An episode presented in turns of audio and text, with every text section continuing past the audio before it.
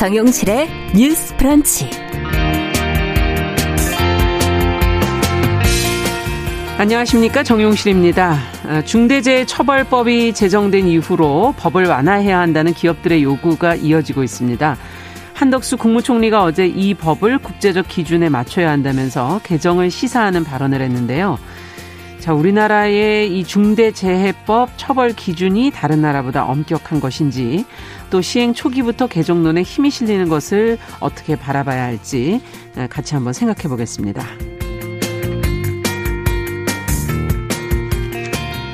네, 코로나19의 출구가 이제 좀 보이려고 하는 시점에 지금 원숭이 두 창이 해외에서 빠르게 확산해서 지금 우려가 커지고 있습니다. 자, 어떤 질병인지 무엇을 알아둬야 할지 정리를 좀 해드리겠습니다. 5월 26일 목요일 정용실의 뉴스 브런치 문을 열겠습니다.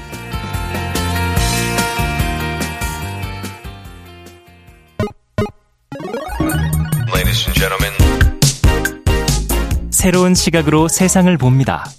정용실의 뉴스 브런치 뉴스 픽. 네, 정용실의 뉴스 브런치 언제나 청취자 여러분들의 의견 귀담아 듣고 있습니다. 유튜브 콩 앱, 어, 또 라디오로 듣고 계신 분들 모두 감사드립니다. 자, 첫 코너 뉴스픽으로 시작합니다. 오늘도 두분 자리해 주셨어요. 송문희 박사님 안녕하세요. 네, 안녕하세요. 조성실 정치노마드 전 대표 안녕하십니까? 네, 반갑습니다. 자, 오늘 앞서 말씀드린 내용부터 먼저 좀, 어, 얘기를 해봐야겠습니다. 한덕수 국무총리가 이제 어제 중대재해기업처벌법 개정을 시사하는 발언을 해서 보도가 많이 나왔는데요. 최근에 이제 경영계에서 이런 요구가 있었던 차에 또 나온 발언이라서 어떤 의미가 있는 것인가 주목을 하게 되는데요. 어, 조 대표님께서 이 내용을 좀 먼저 정리해 주시겠어요? 네, 한덕수 총리가 정부 세종청사 출입기자단과의 기자간담회에서 네. 산업계에서 중대재해처벌법이 일종의 규제가 아니냐는 지적이 있다. 그리고 음. 그 말에 동의하고 그 부분을 한번 좀 손봐야 하지 않나 싶다라고 이제 법과 시행령의 개정 가능성을 시사했습니다. 네. 이제 다만 타이밍이 언제일지는 잘 모르겠다면서 산업안전재해를 줄여야 한다는 것에는 동의하지만 그 방법론이 적절한지 들여다봐야 한다. 음. 뭐 이런 등의 이야기를 덧붙여서 지금 네. 중대재해처벌법이 시행된 지 불과 얼마 되지도 않았는데 시행령을 비롯한 다른 부분에 음. 있어서 급격한 변화가 있는 것이 아닌지 좀 귀추가 주목되고 있는 상황입니다. 네. 자, 지금 앞서도 이제 국제적인 기준에 맞춰서라는 이제 얘기가 나와서 저희가 이제 국제적인 기준이 그러면 뭐 어떻게 되는 것인지 또 우리가 지금 하고 있는 그 기준이 어느 정도 수준이 수위인지도 좀 확인을 해보고 싶습니다. 두 분께서 좀 어, 해외하고 좀 비교를 해주시면서 얘기를 해주시면 좋겠어요, 송 박사님. 네, 국제 기준을 한번 찾아봤습니다. 우리가 중대재해처벌법이 음. 해외 유례가 없는 아주 중형을 부과하는 거다 이런 경영계의 논의가 많아서요. 네. 찾아봤더니 이 우리나라가 이제 산업안전법이 있거든요. 네. 산업안전보건법이 있는데 다른 나라의 이것과 별개로 중대재해에 대해서 형사처벌하는 형사법을 갖고 있는 나라가 그럼 뭐 몇 개가 있느냐? 음. 우리나라 외에 영국, 캐나다, 호주 이렇게 있습니다. 음. 우리나라가 지금 영국을 약간 본따서 만들면서 외형은 그렇게 하고 실 내용은 또 캐나다, 호주 쪽으로 많이 갔는데 네. 이게 이제 중대재해법이 형사법이다 보니까 어떤 그 형량을 때릴 때 하한이나 상한 이런 개념이 있잖아요. 그렇죠. 지금 과도하다고 얘기하는 게 하한형입니다. 음. 어떤 중대한 이런 재해가 발생했을 때 사업주나 경영 책임자가 징역 1년 이상을 무조건 해야 되는 게 음. 법에 명시가 되어 있는데 네. 이거 과잉 금지에 반하는 게 아닌가 하는 아, 겁니다. 네. 보통 법에서는 과실범에 대해서는 이렇게 두지 않는다. 음. 이런 얘기를 하고 있거든요. 예. 그리고 또 보면은 뭐 캐나다나 영국 같은 경우에는 이제 벌금 같은 거를 많이 하는데 네네. 우리나라와 다른 거는 또 우리나라는 벌금액이 한 50억 원 이하 정도로만 되어 있는데 네. 여기는 벌금액에 상한이 없습니다. 그리고 음. 연 매출액과 연동하기 때문에 실제로 돈으로 친다면 또 처벌 수위가 낮, 낮은 건 아니다. 음. 이런 이야기가 있는데 가장 중요한 포인트는 이 중대재해로 처벌받는 게 고의 중과실이 있어야 되거든요. 네. 근데 실제로는 이 고의 고의 중과실에 대한 인과관계 입증 책임 이런 것들이 있기 때문에 음. 실제로 이 법이 이렇게 있다 해도 이걸로 처벌받는 기업주가 많을 것인가에 대해서는 좀 의문이 있는 상황입니다. 그러니까 고의적이어야 하고 중과실이라는 네, 그 것은 그 과실이 굉장히 무거운 기본 그렇습니다. 두 가지가 다 충족돼야 되는 건가요? 그래서 이거를 두가 고의나 중과실이 있어야 되는데 하나 하나가 선택되면 되는가요? 이 의무를 예. 다 지켰다면은 처벌할 수 없기 때문에 그리고 인과관계 입증 이런 것 때문에 실제로 지금 로펌이나 변호사들이 굉장히 환영하고 있는 게 업무가 많아진 거예요. 아. 일반 기업들이 이 고의 중과실을 어떻게 회피할 수 있을까 내지는 벗어날 수 있을까 해가지고 많이 문의를 하고 있다는 겁니다. 아, 사고가 났을 네네. 때. 예. 자, 어떻게 보십니까, 조 대표님? 네, 해외와의 비교 같은 경우에는 음. 이제 이 중대재해처벌법이 하루아침에 뚝딱 만들어진 것이 아니고 10여 년여의 어떤 운동과 또 과정을 음. 거쳐서 도입이 됐거든요. 네. 근데 늘 부딪혔던 쟁점이긴 합니다. 지금의 문제들이. 네, 그리고 이제 기업, 친기업자적인 어떤 연구단체라든지 연구자들 같은 경우에는 음. 이제 주로 앞서 언급해 주셨던 음. 그 형사처벌상의 최저 뭐 하한선 이번 도입안 음. 같은 경우에 1년으로 되어 있거든요. 네네. 그래서 이런 경우는 유례가 없다라고 음. 이야기를 하고 있고 어 그렇지만 또 이제 노동자 관점에서 또 언급을 한다든지 또 기타의 여러 뭐 매체들이나 이런 음. 보도의 경우에는 이제 벌금형도 그렇다고 해서 우리가 굉장히 높지 않은 편이고 음. 어 실질적으로 외국 같은 경우에는 이렇게 사람이 사망하거나 이런 일들이 났을 때 기업이 네. 문을 닫아야 되는 정도의 어떻게 보면 징벌적 손해배상의 개념 차원에서 벌금을 좀 도입하는 데 반해서 우리는 그렇지가 않거든요. 네. 그리고 실질적으로 이게 그 주의 의무를 다하도록 하는 예방적 조치의 법의 목적이 있고 음. 수단으로서의 처벌이 있기 때문에 주의 의무를 다하지 않았던 것에 대한 고의 중과실이 입증되고 음. 결과가 있고 음. 그두 가지 간의 인과관계 상관성이 법적으로 입증이 돼야지만 사실은 여기에 대해서 처벌을 받게 되는 겁니다. 네. 그래서 이 두 데이터가 부딪힐 때 쟁점은 그러니까 누가 과실범한테 이렇게 실형을 1년을 하얀 선으로 부과를 하느냐라는 이제 음. 기업가 편의 입장과 이것은 과실범이 아니라 고의 중과실을 비롯한 인과관계 입증, 상관성 입증이 필요하기 때문에 음. 사실상 이게 법적으로 무리 무리가 없는 문제다. 음. 이두 쟁점이 굉장히 부딪히고 있고요. 네. 저는 개인적으로 좀 후자에 가깝게 생각을 하고 있습니다. 네.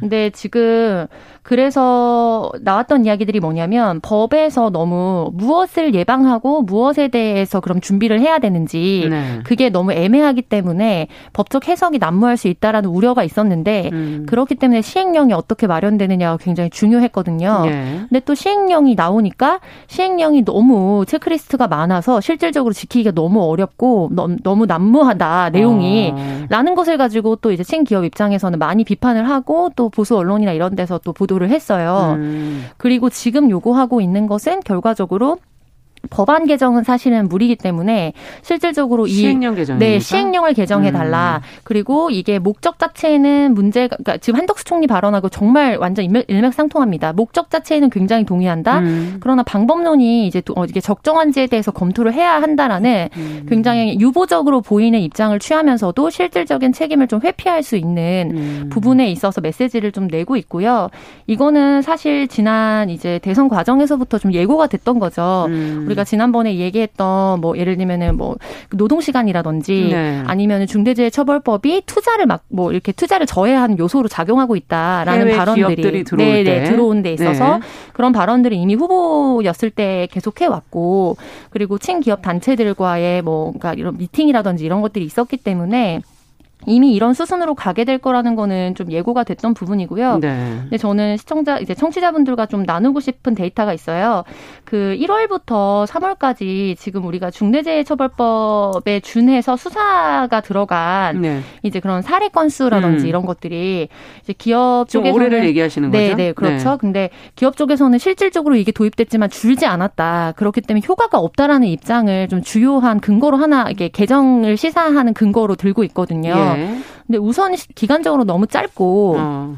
그리고 두 번째로는 뭐 이 중에 우리가 100여 명이 넘게 지난 뭐 3개월 동안 사망을 하신 걸로 나타나 있는데 그러니까 이게 다 중대재해처벌법 위반이어서 형사상 처벌이 되는 건지는 지금 수사가 진행이 돼야지 않은 거고요. 근데 음. 결과적으로 이 경우에 50% 이상이 최근 5년 내에 이미 사상자가 발생했던 기업에서 다시 발생을 한 겁니다.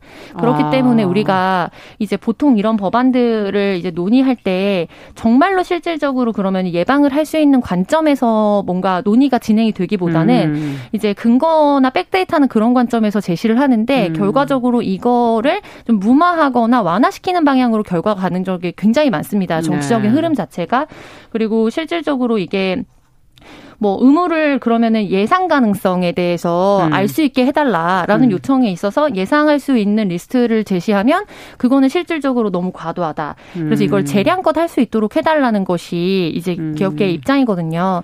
그래서 이 부분에 있어서는 지금 가장 우리가 뭔가 논의의 그런 쟁점이 될 수 없는 데이터가 이미 우리가 중대 재해를 맞이해서 음. 사망한 사망자 수가 굉장히 오랜 시간 동안 OECD 국가의 최상위 1, 2위를 지금 다투고 그렇죠. 있는 상황이잖아요. 네. 그거는 이견이 없습니다. 맞습니다. 네, 그래서 숫자 나와 있는 거니까. 네, 실질적인 네. 부분에 좀 주안점을 두고 그렇다면 어떻게 개정할 음. 것인지에 대해서 얘기가 나와야 되는데 지금은 사실 내용이 비어 있죠. 음. 네, 국제 기준에 맞지 않다. 그래서 완화할 필요성이 있다. 그리고 이런 경우에 이제까지의 여러 가지 뭐 정무적인 흐름이나 이런 것들을 봤을 음. 때는 그냥 내용이 없이 완화되는 과정으로 국민의 음. 시야에서 사라지는 경우가 굉장히 많습니다. 그래서 네. 그 부분에 있어서 우리가 좀 주목을 해야 할 것으로 보입니다. 네. 이거 이제 사실 우리가 뭐 산안법에도 사망 시 음. 7년 이하 징역 이렇게 참 무겁게 되어 있는데 네. 실제로 실형이 거의 없습니다. 예. 그래서 한명 노동자가 사망해도 그냥 평균 한 470만 원, 500만 원이 안 되는 돈으로 넘어가고 했거든요. 예. 그렇기 때문에 사실은 중대재해기업 처벌법이 나온 겁니다. 음. 이런 어떤 입법 취지는 저는 아주 공감을 하는데 그렇죠.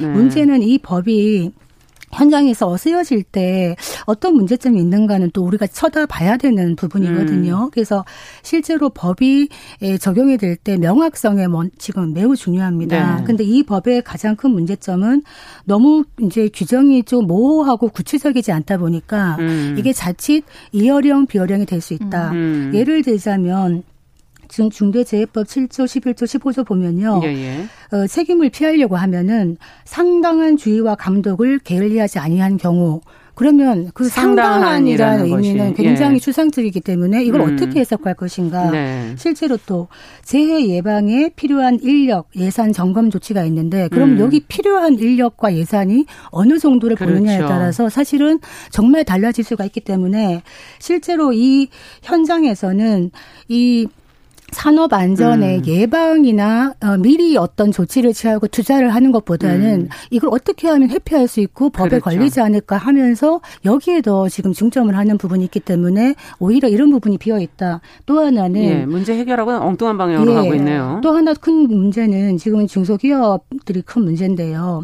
중소기업 중앙회에서 조사를 해봤어요. 예. 이거 중대재해법 제대로 알고 있느냐 그랬더니 절반 넘는 기업들이 잘 모른다. 음. 지금 이제 시행이 100일밖에 안 됐습니다만 그전부터 계속 얘기가 됐던 건데 잘 모른다. 음. 또그 더 큰 문제는 아는 기업들도 3분의 1이 넘는 기업이 우리는 인력과 예산이 없어서 이거 할 수가 없어요. 음. 그러니까 실제로 지금 규모가 적은 기업들일수록 사실은 더 산재가 더 많은데 지금 네, 실제로 예. 그 80%가 50인 미만의 네. 소규모 사업장에서 나오는데 아직까지는 여기가 지금 비어 있습니다. 아. 근데 2024년부터는 다 들어가거든요. 그럼 이런 소규모 영세한 기업이나 중소기업들이 어떻게 이거를 대처할 것인가에 대해서 근본적인 그 문제 해결 방법이 없네요. 처벌 처벌만이 능사가 네. 아니죠. 사실은 처벌한다는 거는 음. 어떤 억제적인 의미와 예방적 의미는 있지만은 반짝 효과에 불과하거든요. 음. 그래서 미리 어떤 안전에 대해서 사실은 국가가 지원해야 되는 부분들은 이런 영세한 음. 업체가 아닌가 이렇게 생각이 됩니다. 네, 지금 뭐 몇 가지 문제가 보이긴 하는데 일단 이것을 목표하는 바를 이룰 수 있느냐라는 걸 두 분 다 지금 그 목표는 다 공감하지만 어떻게 그걸 향해서 갈 것이냐 하는 부분을 지적해 주셨고 지금 그것의 대상이 되는 그 기업들 중에서도 좀 퍼센테이지가 높은 그 소규모 중소기업 들이 인지를 하거나 그것을 할 수 있는 인력이나 예산 같은 것들이 현실적으로 좀 부족하다면 이걸 어떻게 그럼 마련해서 갈 것인가 하는 문제가 또 남아 있네요. 어떻게 끝으로 한 말씀씩 해주시겠습니까? 어떤 게 좀 보완이 돼야 될까요? 네, 저도 처벌만이 능사가 아니라는 점 굉장히 중요한 부분이라고 생각을 하고요. 네. 그래서 이게 법이 처음에 이제 도입이 되고 음. 어, 확정되는 과정에서 저희가 5인 미만 사업, 장 같은 경우에는 아예 제외가 되어 있습니다. 그렇죠.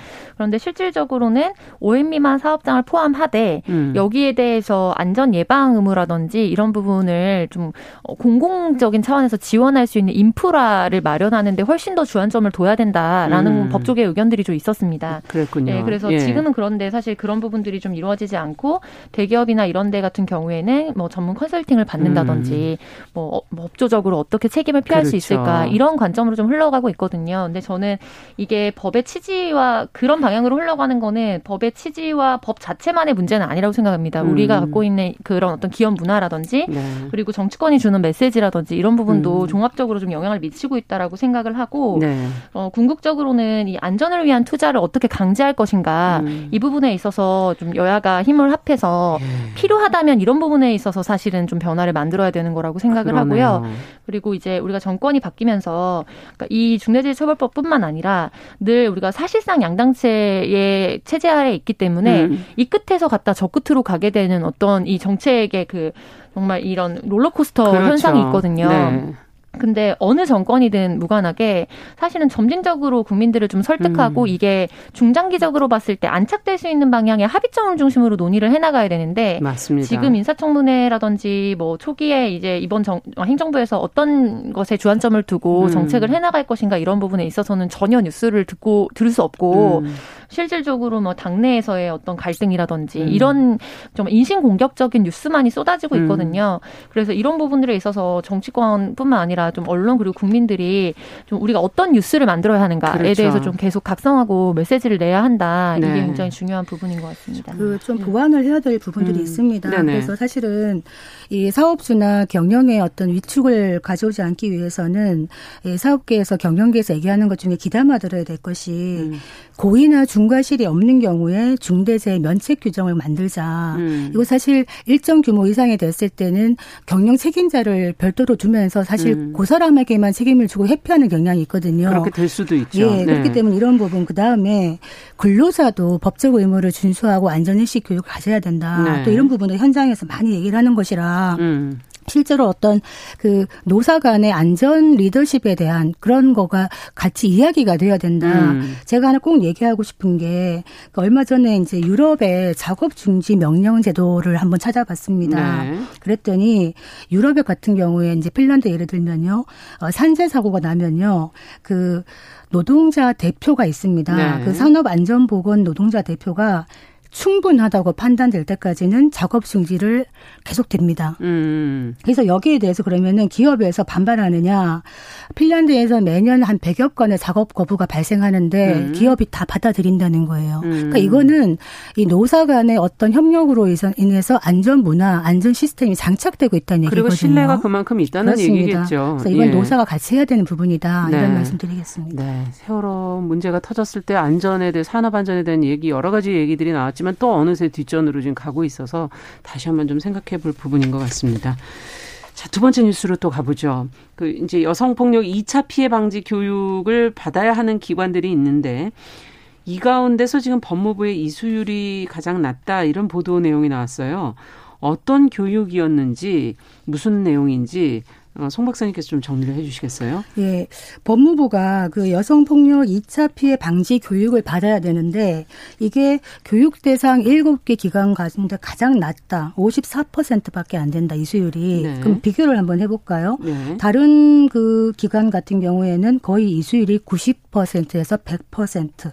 그러니까 국방부, 국토부, 고용부, 검찰청, 경찰청, 해양경찰청 거의 100%에 음. 가까운 이수율을 보이고 있는데 네. 법무부만 네. 현저히 낮다. 음. 그러면 이게 뭐냐? 이 2차 피해 방지 교육은 누가 받느냐? 네. 이게 법에 명시가 되어 있는데요. 그 범죄 피해자 보호 주무부처를 자임하는 이 법무부가 이걸 안 하고 있는 이유가 뭐냐? 지금 수사나 음. 사법 경찰 관리 직무를 수행하는 이 아까 말한 이런 기관들 있죠. 네. 여기서 이 교육이라는 게 해마다 한 차례 받습니다. 음. 근데 한 시간 이상. 음. 1년에 한번 한시간 정도를 받는데 여가부가 보내는 동영상 갖고 교육합니다. 네. 이 자체로도 사실 제대로 된 교육이 되지 않는다 음. 이런 얘기를 하는데 이거조차도 반을 안 했다 음. 이런 지금 이야기가 있어서 지금 안 그래도 어 윤석열 정부가 여성가족부 폐지하면은 여성가족부가 이제 해오던 여성폭력 피해자 보호 지원 업무 이거 법무부가 가져갈 건데 그렇죠. 이거 좀 문제가 있을 거 아니냐라는 음. 우려가 커지고 있는 겁니다. 네. 뭐 자료 자체가 얼만큼 지금 정확하냐, 뭐 제출 기한을 맞춰야 하는 거뭐 다른 부처들도 마찬가지가 아니었을까 하는 생각도 들긴 하지만 어쨌든 어, 말씀해 주신 것처럼 법무부로 이관되는 업무랑 이 내용이 굉장히 좀 밀접한 관계가 있어서 어, 주무부처로서 이제 중요한 부분이기 때문에 어, 저희가 좀 이 부분에서 지적해야 될 점, 뭐 개선해야 될 점 있다면 두 분이 좀 더 어, 얘기를 해주시죠. 네, 여성가족부 해체 논란을 둘러싸고 네. 사실상 여성가족부가 했던 역할들을 각 부처별로 나눠서 가져가겠다라고 음. 했을 때 이제 여성인권이라든지 장애인인권 이런 활동들을 해왔던 인권 변호사 는 음. 실질적으로 맞서 싸워야 되는 게 법무부의 젠더 의식일 때가 굉장히 많은데 음. 이게 이거를 젠더 업무를 가져가겠다고 해서 네. 이게 실질적으로 작동이 되겠느냐라는 문제 제기를 또 한 적이 있거든요. 음. 그래서 다른 부처도 마찬가지겠습니다만 이제 법무부의 어떤 특성상 네. 법의 안정성이라든지 이런 부분들에 대해서 그쵸. 굉장히 좀 최우선적인 과제로서 생각을 하고 조직을 운영하는 부분이 있잖아요. 그러니까 음. 그러다 보니까 또 젠더 감수성이나 이런 부분이 상대적으로 떨어진다라는 지적이 사실 좀 음. 있어 왔던 것 같고 그게 이번에 좀 데이터와 맞물리면서 음. 실질적으로 법무부에 좀 주목이 되는 부분도 있는 것 같습니다. 근데 저는 좀 약간 그 이거랑 좀 생뚱맞은 기사일 수도 있는데 네. 얼마 전에 김현숙 여성가족부 장관이 좀 예결위 질의에서 음. 이런 질문 을 받은 적이 있습니다. 그 검찰 재직 당시에 성추행 논란이 됐던 윤재순 대통령 비서실 총무비서관 네. 네. 그래서 뭐 생일인데 생일빵을 과하게 받아서 네. 농담으로 볼에 뽀뽀를 해달라고 했다 이 논란이 됐던 분 있잖아요.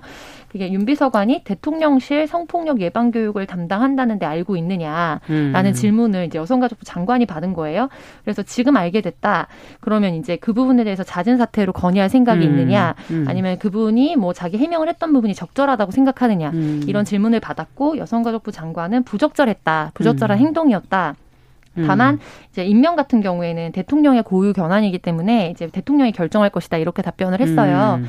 그래서 사실 어떤 부처가 이제 뭐 성평등 교육이라든지 이런 것들을 이수하지 않았느냐는 이제 결과적으로 그 부처가 갖고 있는 문화를 좀 보여주기 때문에 분명히 음. 문제라고 생각을 하고요. 네. 단순히 법무부뿐만 아니라 지금 이번에 청와대 내각 같은 경우에도 음. 실질적으로 성평등 교육이나 이런 부분을 성희롱 예방 교육을 음. 관장해야 음. 되는 사람이 정말 전 국민적으로 성희롱 음. 논란과 또 관련한 징계 건으로 네.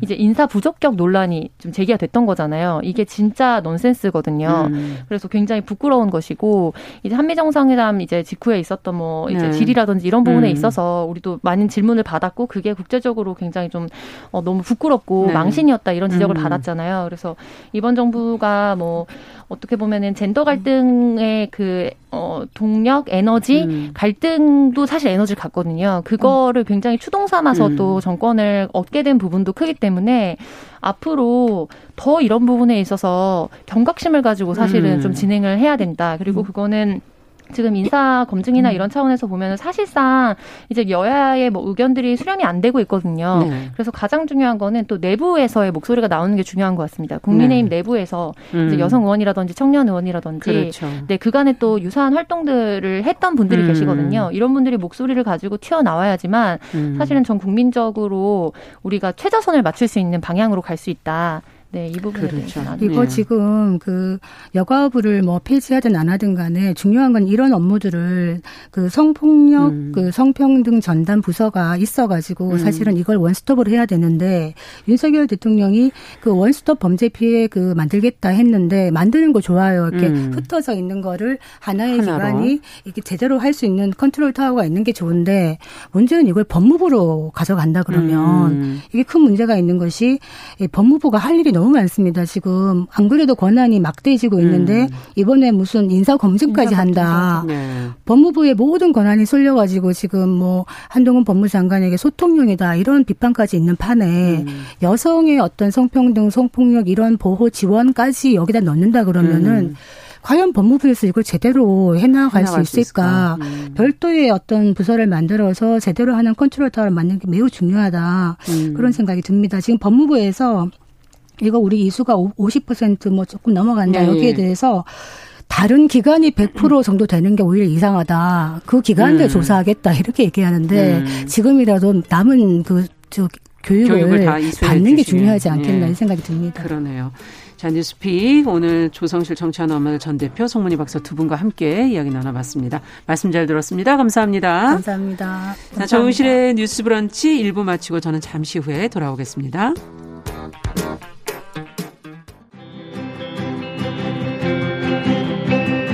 살아가는 아깝다고 생각할 우리 사회의 다양한 비용들과 푼돈들, 음. 삶의 전선에서 음. 최선을 다하고 살아가는 우리의 모습도 제 몫에 맞는 평가와 그에 합당한 시선이 좀 필요한 시점이 아닌가 하는 생각을 하층이다, 이층이다 이거는 네. 순전히 사람의 그 아. 그 잣대로 이야기를 하는 거예요. 음. 곤충이 우리 사람보다 몇 억 년 먼저 지구에 나왔거든요. 호모 사피엔스의 선배다 이렇게 얘기를 해요. 남성의 입장에서 여성의 입장을 이해하는 사람인 거죠. 그래서 사실 이 역지사지의 태도가 한국 사회로 지금 필요한 것이 아닌가 그런 생각이 들고요. 세상을 보는 따뜻한 시선. 정용실의 뉴스 브런치.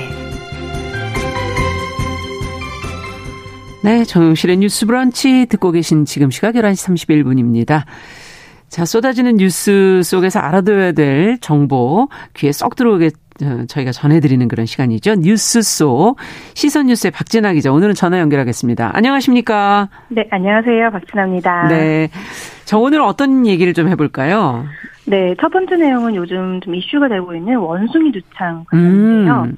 네, 최근 각국에서 퍼지고 있는 이 원숭이 두창에 대한 우려가 좀 큽니다. 네. 원숭이 두창은 사실 중앙 아프리카와 서아프리카 일부 국가의 풍토병으로 알려져 있는데 네. 이게 올해 5월 이후에 미국이나 유럽과 같은 18개국에서 감염과 의심 사례가 다 어. 보고되고 있습니다. 네. 네, 그래서 좀 궁금한 사항들 제가 정, 정리를 까지 해봤습니다. 예. 네, 첫 번째는요, 국내에 비축하고 있는 사람 두창 백신으로 이 원숭이 두창 접종을 실시할 계획이 있느냐, 이게 가장 많이 궁금해 하셨어요. 어. 네, 이에 대해서 정부는 이 생물 테러 등 매우 위험한 공중보건 위기에 대응해서 사용할 목적으로 두창 백신을 생산하고 또 비축하고 있기는 하지만 예. 두창은 인류에 의해서 제일 처음 사라진 바이러스성 질환이고 아. 현재 발생하는 국가가 없다고 합니다. 네. 때문에 어지간한 목적으로는 또 아주 큰 위험 상황이 아니라면 이 두창 백신은 사용하지 않는다고 하거든요. 음. 따라서 원숭이 두창이 있어도 일반 인구에 대해서 당장의 이 백신 사용 계획은 검토되고 있지 않는 단계다 이렇게 전했습니다. 네. 그렇지만 당장 검토되지 않는다는 표현은 상황이 네. 된다면 사용할 수도 있다 이렇게 들리거든요. 제 귀에는 음. 백신 네. 효과가 네. 어떻고 접종 가능 연령대 뭐 이런 것도 나와 있는 게 있습니까 자료가? 네, 말씀하신 것처럼 상황에 따라 다를 수 있기 때문에 그 부분에 대해서도 좀 알아봤는데요. 네. 우선 사람 두창과 원숭이 두창이 서로 같은 과에 속하기 때문에 교차적으로 85% 정도 효과가 있다고 합니다. 음. 이 외국의 경우에는 원숭이 두창에 노출된 이후에 보통 4일 이내에 노출자에 한해 접종을 했을 때 감염의 예방 효과가 있었고요. 네. 또 노출 14일까지는 중증 예방 효과가 있는 측면을 중시해서 노출에 매우 제한적인 목적으로 사용을 좀 검토하고 있다고 합니다. 네. 그래서 이런 거를 종합해서 우리나라에도 만약에 상황이 그렇게 된다면 이 정도 선으로 검토를 음. 하고 대책을 마련할 수 있지 않을까 이렇게 예측이 되고요. 네. 또 접종 가능 연령대는 특별히 정해져 있지는 않고 옛날에 아주 오래전에 두창 백신을 접종받을 수 있는 연령대라면 다 가능하다고 합니다. 음. 다만 앞서 말씀드린 것처럼 이 두창 백신은 매우 심각한 공중보건 재난 상황에 대비해서 음. 매우 제한적인 백신이라는 점 다시 한번 강조했습니다. 그러니까요. 근데 두창이 이제 종식된 게 이제 종식되기 전이 1979년까지 이제 네. 두창 백신을 맞았던 사람들 분명히 지금 계실 거거든요. 면역력이 네. 있다고 볼 수 있는 건가요, 이분들은? 네, 사실 1979년 이후로는 두창 접종을 하지 않았기 때문에 79년까지 사람들에게는 두창에 대한 면역력이 어느 정도 있을 수 있지만요. 이게 평가가 조금 정확하지 않다고 합니다. 음. 사람 몸에는 항체도 있지만 면역을 기억하는 면역 세포들이 있기 때문에 이게 현재로서는 시간이 좀 오래 지나기 때문에 음. 어떻게 발현될지는 알 수 없다는 거고요. 이론적으로 본다면 충분히 가능하지만 정확한 평가를 하기는 좀 어렵다. 이게 바로 정부의 설명입니다. 그렇군요. 그러면 이 원숭이 두창이라는 건 어떻게 진단을 하게 되는 겁니까? 네, 표준 검사법을 우리가 많이 들었죠. 유전자 등폭 PCR 검사법이고요. 아직까지 신속 항원 검사는 전 세계적으로 없는 편입니다. 발생 자체가 많지가 않아서 PCR 외에는 아직 다른 음. 검사법이 크게 검토되고 있지는 않습니다. 네. 아, 요즘에는 전염병이 너무 무서워서 어떤 네. 병이든 이제 더 번지지 않기만을 바랄 수밖에 없네요. 자, 다음 소식도 가보죠. 어떤 소식입니까? 네, 다음은 여행 가는 달 행사 소식인데요. 네. 문화체육관광부는 한국관광공사와 함께 다음 달 2일부터 30일까지 2022 여행 가는 달 행사를 진행한다고 합니다. 네. 지난 2014년부터 해마다 봄, 가을에 2주 정도 동안 운영했던 여행 주간이라는 이벤트가 있는데 이것과 동일한 성격의 이벤트이기는 하지만 예. 코로나 팬데믹으로 경색됐던 이 국내 관광 시장의 빠른 회복을 돕기 위해서 이번에는 무려 한 달 가까이 이 행사 기간을 예, 늘렸다고 아. 합니다. 그러면 뭐 혜택이 있는 겁니까 이벤트라면은? 네, 그렇습니다. 혜택이 좀 대폭 늘어났는데요. 우선 가장 크게 들어가는 생각되는 게 교통과 숙박 이잖아요. 음. 네, 각급 관련 기관과 관광업체들이 교통과 숙박, 또 관광지 시설 등 각 분야에서 큰 폭의 할인 혜택을 제공한다고 합니다. 음. 이 교통 부문에서는 고속철도 KTX와 다섯 개 관광열차 요금이 최대 50%까지 할인이 되고요. 어. 어, 네, 렌터카와 항공, 시티투어 버스도 할인된다고 합니다. 할인율이 높네요. 네. 네, 최대 50%까지이기 때문에 잘, 잘 챙겨야 되겠네요. 네. 네, 맞습니다. 숙박의 경우는 7만 원을 초과하는 숙박 상품을 예약할 때 사용할 수 있는 지역별 할인권을 발급하고요. 음. 다음 달 7일부터 9일까지는 이 안에 행사 참여하는 8개 지자체에서만 사용할 수 있는 또 5만 원의 특별 할인권을 선착순으로 발급하고 음. 10일부터는 서울을 제외한 전국 지역에서 사용할 수 있는 3만 원 숙박 할인권을 발급합니다. 예. 또 이거 말고도 한국관광공사에서 인증한 숙박업소를 이용하면 이것도 최대 50%가 5만 원 한도까지 할인되는 게 아. 날짜도 좀 다르고 금액도 다르기 때문에 날짜도 다르고 지금 지역도 사실은 보니까 조금 차이가 있는 것 같고 할인 네. 내용도 지금 뭐 지원 지원도 있고 할인도 있고 막 이래서 네. 예, 좀 잘 챙기셔야 되겠어요. 네, 맞습니다. 조금 헷갈리신다면 인터넷 검색창에 여행 가는 달이라고 치면 관련 내용들 많이 더 구체적으로 찾아보실 수 있고요. 음. 또 여행 가는 달 공식 누리집에서도 해당 내용들 살펴보실 수 있습니다. 네. 그리고 좀 제가 마지막으로 눈여겨볼 점이 보였는데 바로 예. 강원 강릉이나 물진, 바로 산불 피해로 좀 많이 피해를 입으신 지역이잖아요. 음. 네, 이곳의 조기 회복을 돕기 위해서 해당 지역에서만 사용할 수 있는 숙박 할인권도 또 발행하는 특별 행사도 한다고 하니까 그렇군요. 많은 분들이 네, 참여하시면 좋을 것 같습니다. 네, 여행도 가, 가시면서 좀 혜택도 받으시고 챙기시고 알뜰하게 네. 다녀오시면 좋겠네요. 자, 마지막 소식 살펴보죠. 네, 마지막에 음식과 관련된 내용인데요. 같이 먹으면 좋은 음식 혹은 나쁜 음식입니다. 그러니까 궁합, 음. 소위 음식에도 궁합이 있다고 하잖아요. 네네. 네, 함께 먹으면 시너지 효과가 되는 음식이 있고 반대로 득보다 실이 좀 늘어나는 조합도 있습니다. 음. 그래서 이와 관련해서 허프포스트닷컴 등의 자료를 토대로 조금 제가 정리를 해봤는데요. 네. 먼저 좋은 음식의 콤비, 생선과 마늘 있습니다. 어. 네, 생선 먹을 때 마늘을 곁들이면요, 일부 암을 예방할 뿐 아니라 자연적인 면역력 촉진제가 될 수도 있다고 합니다. 그렇군요. 그래서 예, 생선 드실 때 이제 마늘도 같이 챙겨 드시면 좋을 것 같고요. 또 강황하고 후추도 같이 먹는 게 좋다고 합니다. 아. 네, 강황이 카레에 주로 쓰이는 황금색 양념이 강황이잖아요. 맞습니다. 네, 이게 당뇨병 예방 효과 등 몇 가지 장점이 있는데 여기에 후추와 함께 쓰면 강황의 생물학적 이점이 더 충분히 발휘된다고 하니까 음. 카레 드실 때 후추를 조금 넣어서 드시는 것도 아, 이건 안 해본 건데. 네, 싶고요. 예. 또 라이코펜이 풍부한 토마토하고 브로콜리를 함께 먹으면 전립선 암을 예방에 예방하는 데 좀 도움을 줄 수도 있다고 합니다. 아. 또 샐러드 드실 때 감귤류의 그 소스를 좀 뿌려 먹으면 잎채소들의 그 영양이 더 두 배 이상으로 좋아진다고 하니까 그렇군요. 기억하시면 되겠습니다. 네, 건강에 좋은 건 잘 기억해 두셨다 챙겨 드셔야 돼요. 네. 그러면 나쁜 걸 알아야지 그건 또 피해 갈 수 있지 않겠습니까? 네. 제가 이 나쁜 음식, 궁합이 나쁜 음식을 보고 깜짝 놀란 게 왜요? 제가 자주 먹는 많은 사람들이 자주 먹는 햄버거와 콜라 아, 이게 안 좋아요. 둘이 같이 먹으면 더 안 좋아요? 네, 맞습니다. 네. 두 조합이 건강학적인 면에도 좋은 궁합이 아니라고 합니다. 음. 음, 두 가지 조합은요, 체내 칼슘 결핍을 유도할 수 있고요. 또 햄버거에 든 다량의 지방과 콜라에 든 인산이 칼슘 흡수를 방해한다고 합니다. 아. 또 이뿐 아니라 시금치와 멸치 이것도 같이 먹으면 영양학적으로 손실을 일으킨다고 어. 하고요. 시금치랑 멸치 둘 다 건강식품인데. 맞습니다. 그래서 네. 어, 이게 뭐가 문제있지라고 할 수 있지만 시금치에 든 수산 성분이 칼슘과 결합해서 수산칼슘이 되면 체내의 이 칼슘 흡수율을 떨어지게 음. 떨어뜨리게 된다고 합니다. 네. 네, 기억하시면 되겠고요. 또 마지막으로 당근하고 오이 역시 같이 먹으면 영양학 영양학적인 면에서 좋지 않다고 해요. 음. 당근에 든 아스코르비나 아제 성분이 오이에 든 비타민 C를 파괴한다고 합니다. 사실 뭐 냉국이나 이럴 때 당근 오이 같이 그것도 색배합이 그렇죠. 좋아서 네. 많이 썼는데 예, 네. 이거는 좀 한 가지만 선택을 해야 되겠네요. 네. 네, 알겠습니다. 오늘 뉴스 속 시선 뉴스 박진아 기자와 함께했습니다. 말씀 잘 들었습니다. 감사합니다.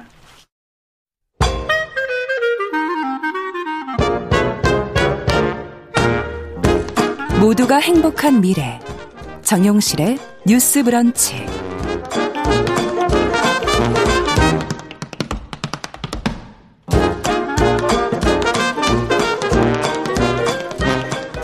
네, 정실의 뉴스 브런치 듣고 계신 지금 시각 11시 41분 향해 가고 있습니다. 서점 편집자의 세심한 안목으로 고른 좋은 책 또 읽어보는 시간이네요. 동네 책방. 오늘은 책방 사춘기 유지연 대표 잘해 주셨습니다. 어서 오십시오. 네, 안녕하세요. 네, 오늘은 뭘 읽어볼까요? 네, 위로와 다정함이 느껴지는 제목의 책인데요. 음. 여기서 마음껏 아프다 가라는 책입니다. 네. 아프다 하고 가? 네. 그러니까 여, 기서 마음껏 아프다가, 아프다가. 아. 이렇게 약간 문장으로 말해야 아. 이제 말이 되는 제목인데 아프다가 여기서 가라 이거군요. 네, 맞아요. 네. 머물다 가라는 뜻인데 음. 어, 이 책을 쓴 김하준 작가는 그 대학병원에서 3년간 간호사로 근무하다가 음. 20년째 초등학교 보건교사로 일을 하고 있어요. 아하. 그래서 이 책은 아이들의 몸을 돌보고 마음을 들여다보는 한 보건교사의 조금 특별한 보건일지라고 할 수 있는데요. 아. 네. 학교 안에 있지 만 교실 밖에 있는 공간인 보건실을 찾아오는 아이들의 이야기이자 이렇게 다정한 어른으로서 아이들의 아픈 몸과 마음에 둥근 방창고를 붙여주는 이야기입니다. 좋다. 예. 네. 20년 동안 이제 보건실에서 겪은 일의 기쁨과 슬픔이 좀 다양하게 담겨 있기도 하고요. 작가가 이렇게 서문의 제목처럼 음. 자신의 직업을 아픔과 슬픔을 들여다보는 일이라고 표현하고 있어요. 음. 그래서 보건실에 찾아오는 아이들은 실제로 어딘가 다쳐서 오기도 하지만 이렇게 마음의 상처로 좀 아파하는 아이들이 음. 찾아오는 공간이라고 하기도 해요. 그래서 보건실은 아이들한테 항상 열려 있는 공간이고, 그렇죠. 네 그곳에서 작가가 이제 한 명 한명 눈을 맞추고 이야기를 들어 들어주는 일로 아이들의 회복을 돕고 야. 있습니다. 그래서 이렇게 아이들을 좀 더좀 좀 섬세하게 들여다보는 눈을 키우게 되면서 어, 자신을 사랑하는 방법을 좀 알게 되었다는 말도 하기도 하는데 음. 그래서 이제 이 책이 좀 어른 독자들에게는 아직 자라지 못한 자신 안에 아이를 좀 발견하고 다 있죠. 네. 그 작고 연약한 존재를 음. 위로해주는 시간이 되길 바라고 또 우리 주위에 있는 좀 아이들의 아픔을 함께 볼 수 있기를 바라는 마음을 음. 담고 있습니다. 네. 학교 얘기하면서 보건실 얘기는 예전에들 많이 좀 했었고 요즘에는 네. 잘 다뤄지지 않는 것 같은데 예전에는 주로 이제 뭐 음. 어, 넘어져서 무릎을 이제 다쳤다든가 맞아요. 뭐 이럴 때 주로 가서 반창고 음. 붙이고 그 약 발라주시고 선생님이 네. 그랬던 기억이 나는데 이제 이 얘기를 가만히 듣다 보니까 요즘에는 몸 아픈 애들만큼 음. 마음 아픈 친구들도 많은가 보다 이런 생각도 들기도 해요. 네, 맞아요. 예. 그래서 이 책이 이제 음. 보건실이 간단한 외상을 치료하기 위해 존재하는 것이 아님을 좀 이제 많이 보여주는데요. 음. 첫 에피소드로 계속 책기를 느껴서 이렇게 소화제를 자주 먹는 아. 아이 이야기가 나오는데 이 애가 어느 날 갑자기 보건실 문을 열고 들어와서 자기가 옥상에서 떨어져 죽으려고 했는데 옥상 문이 잠겨서 갈 곳이 없어서 이렇게 보건실 문을 열고 들어왔다는 이야기가 이제 첫 에피소드로 어, 등장을 해요. 아이가. 네, 그래서 이 아이가 이제 우울증 진단을 받게 되는 것을 좀 돕게 된 이야기인데, 음. 어, 이 일을 통해서 작가 역시 복권실이 얼마나 중요한지 좀 깨닫게 되었다고 하고, 네. 이 열려 있다는 공간이라는 것이 얼마나 중요하고, 그렇죠. 이런 아이 하나를 발견해내기 위해 존재하는 것이 아닌가. 그래서 이런 위험의 징조를 감지하고 음. 이렇게 가정과 교실에서 소외된 아이를 좀 걸러내는 단체 역할을 하는 곳이 보건실인 것 같다고 음. 말을 하고 있고요. 그래서 그 아이를 만난 이후로는 아이들한 이제 보건실 아이들이 좀 찾아오면 아이들의 그렇죠. 일상을 좀 묻는 버릇이 생겼고 고민과 걱정을 내가 해결해 줄 수는 없지만 좀 들어주는 역할은 할 수 있지 않을까 이런 마음을 갖게 되었다고 합니다. 네. 그 힘든 걸 좀 털어놓기만 해도 조금이라도 마음이 가벼워지지 않을까 하는 생각이 드는데 이 보건교사라는 게 어, 떤 직업이구나 하는 게 다시 한번 또 느껴지면서 네. 어, 아이들, 정말 다다른 아이들의 몸과 마음을 이렇게 챙겨주는 직업이구나. 근데 한 사람이 학생이 너무 많잖아요. 맞아요. 정교생을 다 돌봐야 되는 직업이더라고요. 예. 아, 이건 좀 너무 고되지 않을까 하는 생각도 드네요. 네. 그리고 이제 저희가 대중매체에서 접하는 이렇게 보건실의 이미지가 음. 좀 낭만적으로 다뤄지고 있잖아요. 그런가요? 예를 들면 뭐 땡땡이를 치는 공간이라든지 아. 약간 휴식을 위한 공간처럼 그려지고 보건교사는 약간 어, 다른 교사들에 비해 좀 너그럽게 아. 이런 아이들의 마음을 알고 이렇게 깨병을 눈 감아주는 음. 그런 모습이 많이 그려졌는데 물론 이 책에서도 그 다양한 에피소드들을 보면 보건교사가 그 아이들의 그런 마음을 모른 척 이렇게 눈 음. 감아주기도 음. 하지만 좀 더좀 좀 현실적인 공간으로 느껴지게 해주는 이야기들이 훨씬 많아요. 아.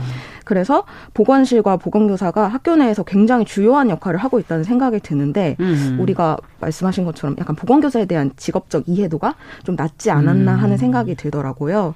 그래서 누군가는 이 보건교사라는 직업을 밴드나 붙여주면 되는 쉬운 일 아니면 이렇게 아. 꿀직업 같다고 말을 한다는데 작가는 차라리 그 가장 쉬운 일이 밴드를 붙여주는 일이고 음. 아이들이 크게 다치거나 응급 상황이 없다면 되레 밴드를 100개 붙이는 일도 고마울 정도로 느껴진다고 그렇죠. 말을 해요. 음. 그래서 이렇게 자기가 겪은 20년 동안 쉬운 날이 단 하루도 없었다고 단언할 정도로 아. 이, 이 책에서 이게 쏟아지는 아이들이라는 장을 보면 그 보건교사의 삶의 체험 현장 같은 옛날 프로그램인데 네 맞아요 약간 네. 그런 느낌을 받게 되는 게 어. 이게 어느 해에 비가 왔던 금요일 하루를 시간 순서대로 기록해둔 부분이에요. 한번 좀 느껴지게 약간 얘기 좀 해보셔요. 네. 예. 8시 30분부터 첫 번째 아이가 이제 들어오기 시작해서 오후 2시까지 대략 60명의 사람들이 각각 다다른 이유로 이제 보건실을 오고 가는데 어. 뭐 아침에 속이 좋지 않아서 오는 아이부터 시작해서 꾀병 같지만 배가 아픈 아이, 음. 모기에 물려서 가려운 어. 아이도 찾아오고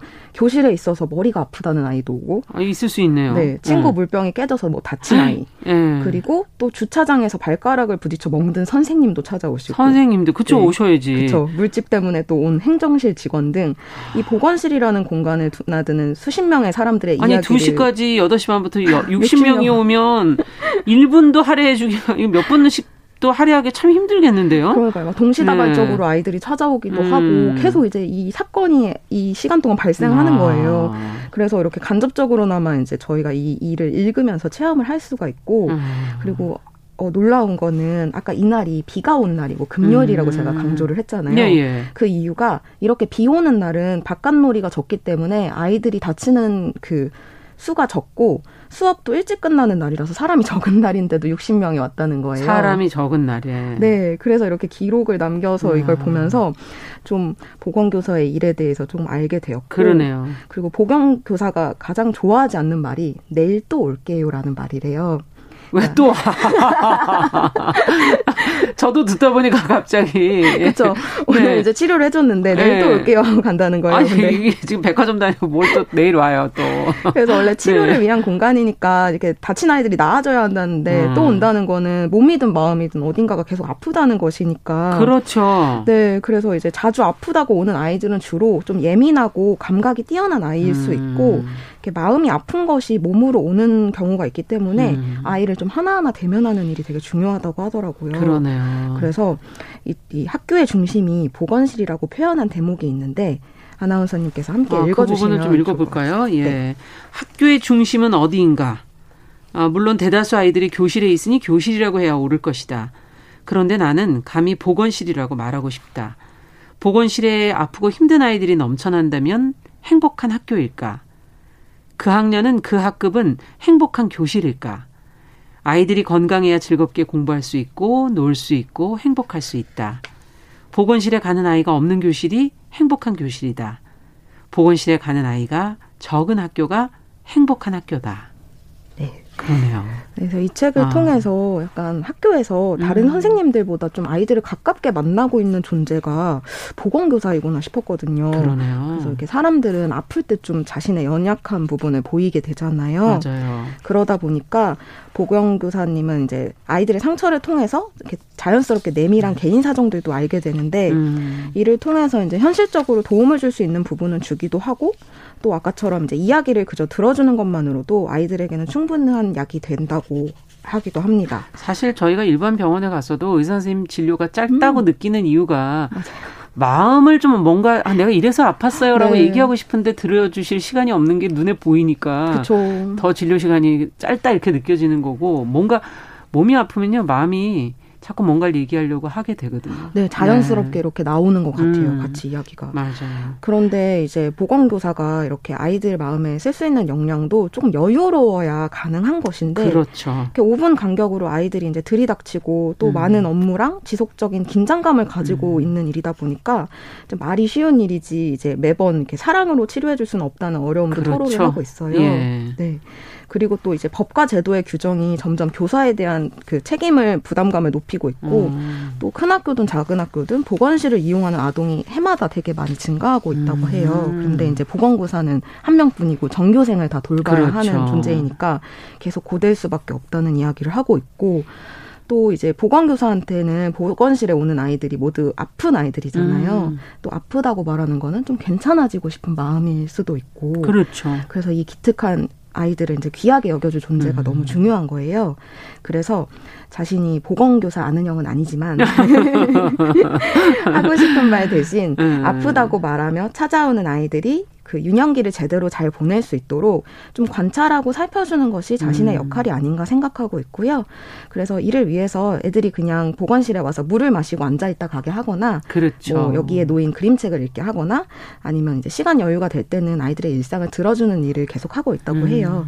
그래서 이제 이렇게 작은 아픔을 제때 발견하고 도와주는 어른들이 좀 더 많아졌으면 좋겠다는 바람을 같이 전하고 있습니다. 네, 마음의 상처를 몸의 상처가 나면 더 그리고 저희도 엄마의 역할이죠. 사실 다쳤을 때 엄마, 저. 네, 이거 어떻게 해요? 아파요. 막 이렇게 네. 할때 누군가 그거를 들어주고 들어주고 만져주고 네. 예 상처를 보듬어주고 참 중요한 역할일 것 같네요. 학교에서 그런 어른이 존재한다면 조금 학교라는 공간도 좀 더 좋아질 것 같아요. 예, 친근해질 수도 있을 것 같고. 이 지금 얘기를 들어보니까 이 학교 시스템 보완이 조금 필요한 거 아닌가 하는 음. 그런 생각도 들기도 하는데 특히 이제 코로나19 이후에는 이 전염병 상황도 있고 해서 학교의 보건실, 보건교사 역할이 좀 더 커진 거 아닌가요? 네, 맞습니다. 그래서 하, 안전한 학교 생활을 위해서 학교 보건이 더 중요해지면서 이제 보건교사의 일이 좀 더 많이 늘어났다고 해요. 그래서 음. 방역 담당자로서 해야 하는 일들도 그렇죠, 있고 그렇죠. 또 학부모들과 아이들의 문의를 다 보건교사 한 사람이 이제 아. 다 받기도 해서 마치 그때는 콜센터 직원 같은 느낌이 계속 전화가. 왔겠네요. 네, 이 상황은 음. 뭐 코로나일까요, 아닐까요? 이런 아. 것들이 계속 문의가 들어와서 그걸 대답해 주는 것도 쉽지 않았고 또 이렇게 감염병에 대한 매뉴얼이 있기는 한데 주로 이제 보건교사 개인이 판단해야 되는 주관적인 영역도 존재하기 때문에 더 어려웠다고 음. 하는데 이렇게 보건일지를 적어둔 것이 큰 도움이 되었다고 해요. 그렇군요. 그래서 평소 아이가 어떤 문제로 보건실에 자주 왔던 아이인지를 다 기록해 두었기 때문에 보시면 알 수 있군요. 네, 이 아이의 상태를 좀 더 잘 판단할 수 있는 그런 음. 어, 역할을 해줬다고 하더라고요. 그래서 이제 또 학교에 이제 아까 말씀드렸듯이 단 한 명밖에 없는 보건교사이기 때문에 자가격리에 들어가면 또 엄청나게 아하. 학교 방역에 미치는 영향이 크, 커서 더 더욱 조심해야 되는 존재였고 그리고 코로나로 가장 변화가 큰 부분은 이 어린이들인데 단골처럼 드나들던 아이들에게 이전처럼 좀 뭐 약을 이렇게 주거나 좀 쉬게 할 수 없는 상황이 아. 된 거예요. 그래서 이제 특히나 상담 교사가 부재한 학교 같은 경우에는 이렇게 정서적 문제를 가진 아이들이 갈 수 있는 공간이, 공간이 더 없어졌군요. 네, 그나마 보건실이었는데 이제는 음. 그 마음을 보듬어 줄 수 있는 기회가 너무 줄어들어 버린 거예요. 그래서 이제 이 더더욱이 이 제목 있자 제목이 음. 여기서 마음껏 아프다 가라는 음. 부분이 뭉클하게 와닿는 그러네요. 것 같아요.